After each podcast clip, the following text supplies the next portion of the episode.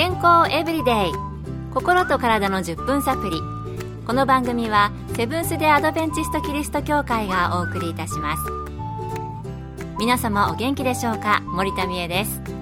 今日もあなたやあなたの大切な人の心と体の健康に役立つ情報を短い10分間にぎゅっと詰め込んでお届けします。セブンス・デ・アドベンチスト・キリスト教会は社会奉仕をモットーに世界中で病院や学校も運営しています。日本でも東京神戸沖縄の3カ所の病院をはじめ福祉施設などの運営を通して皆様の健康と医療福祉の発展に携わってまいりました。なおこの番組は健康情報番組で医師のアドバイスや治療に代わるものではありません。すでに投薬を受けている方また病院に通われている方はかかりつけの医師の指導のもとこの番組の情報も参考になさってください。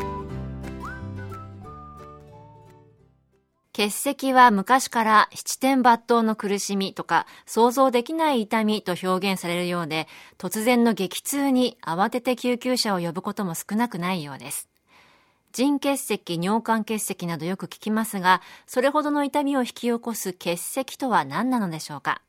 そこで今日のトピックは、尿路結石です。今回はアメリカのハワイ州ストローブ病院で総合家庭医として働いておられるアンディ飯塚先生に伺いました。尿路結石。それはですね、腎臓にできるあのカルシウムと酸まあ、リン酸シュウ酸などが混ざった時にできる塊の石のようなもののことです漢字にもあるように尿路結石尿路にできる結石尿路っていうのは、まあ、尿が通っていく道のようなことを言うんですけれども、えー、腎臓に始まりそこから尿管膀胱そして尿道という尿の尿の通り道にできる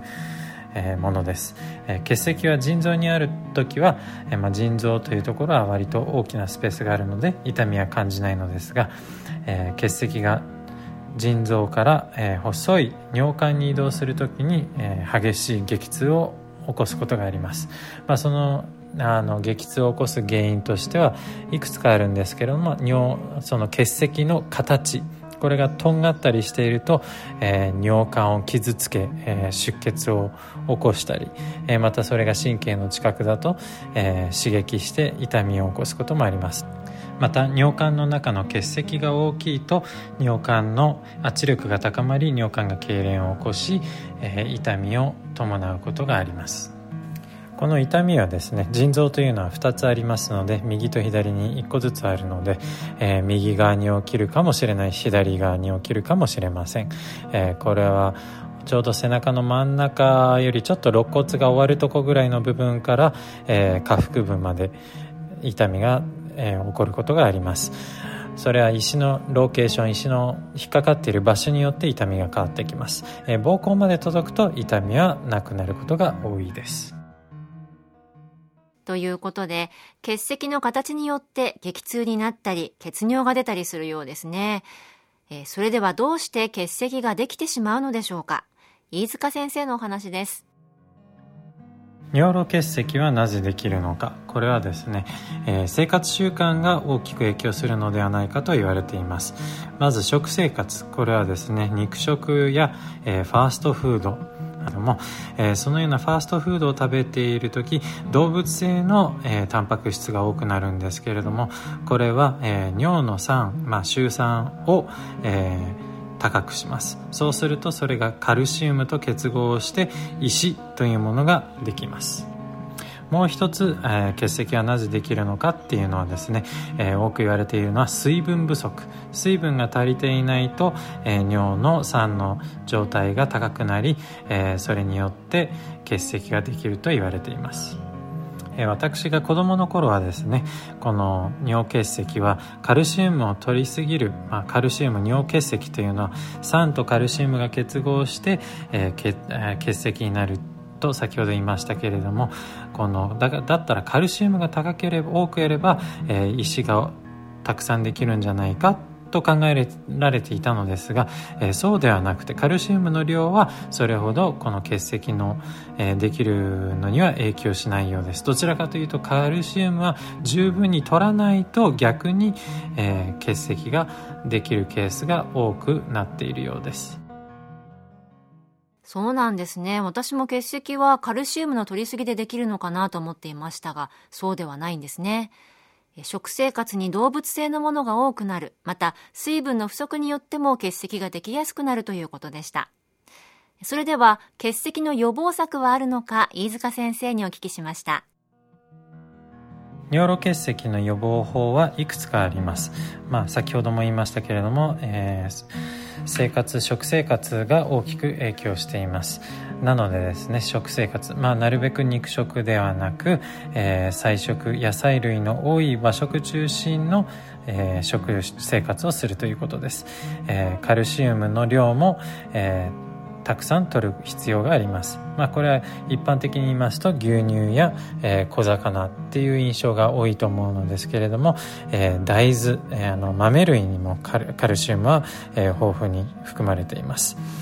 しかしですねこれだからといって、えー、何でもかんでも、えー、野菜類を取ったらいいのかというとそういうわけでもなくてですね、えー、硝酸が、えー、多く含まれているあの野菜もあります。その中の一つとしてほうれん草や、えー、タケノコなどもありますのでこの辺のものは、えー、血石ができやすい方は要注意です。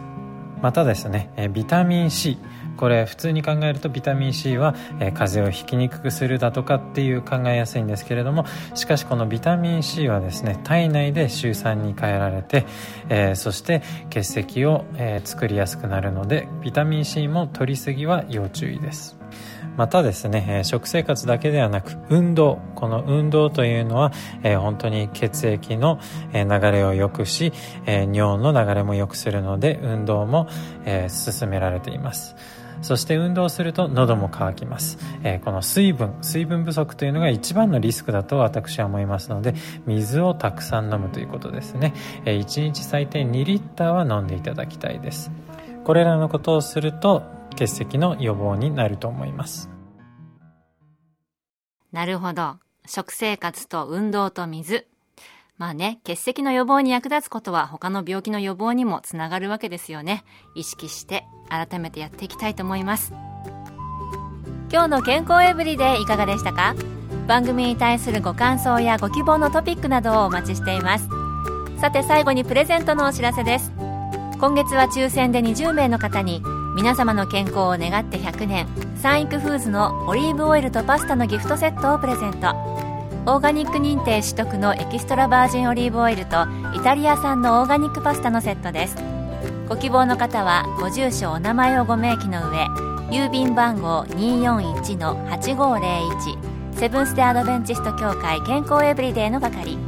郵便番号241-8501セブンス・デ・アドベンチスト協会健康エブリデイの係までご応募ください。今月末の消印まで有効です。お待ちしています。健康エブリデイ。心と体の10分サプリ。この番組はセブンス・デ・アドベンチスト・キリスト教会がお送りいたしました。明日もあなたとお会いできることを楽しみにしています。それでは皆さん Have a nice!